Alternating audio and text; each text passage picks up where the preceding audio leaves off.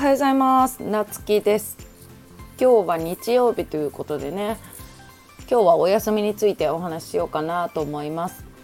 えっ、ー、と先日ねあのよく行くマッサージのお店があってそこのね決まった担当のお姉さんがいるんだけどまあそんな方にねまあ全体的に疲れてるよって感じで特にここみたいななくねこの前は。でまあこう施術してもらうオイルマッサージねしてもらう時にまあなんかいつもよりすっごい痛かったよね。でなんかあのこの数日まあなんかいろいろケア体のとかね顔のケアとかしてる時もなんかいつもよりすごい痛みを感じるなっていうのは自分でも思っててまあそれがなんかいつも以上に痛みに敏感だとしてもいつも以上にすごい痛くて。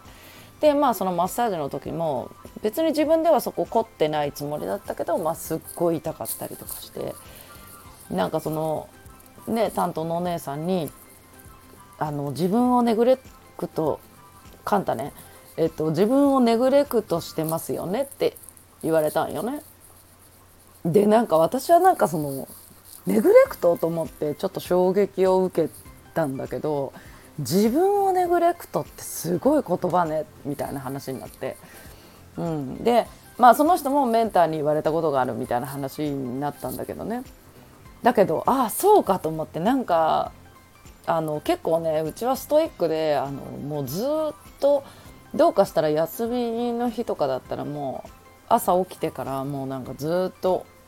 音声聞いたりとかセミナーの動画見たりとか、まあ、読書したりとかあの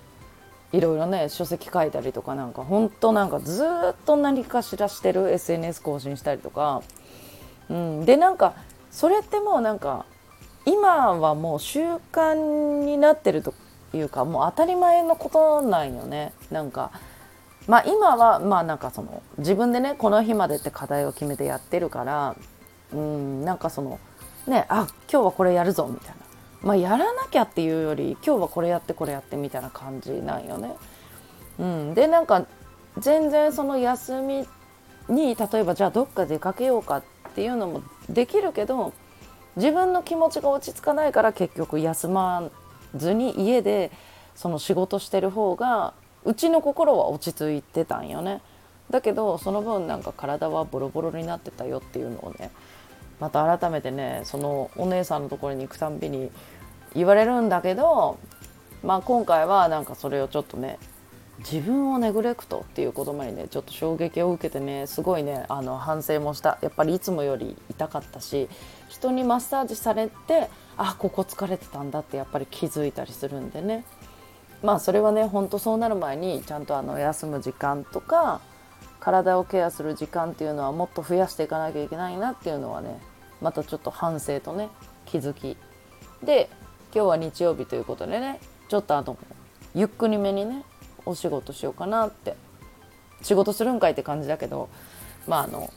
ちょっとね今週はゆっくりペースだったんであの今日もねゆっくりペースでお仕事しようかなと思います。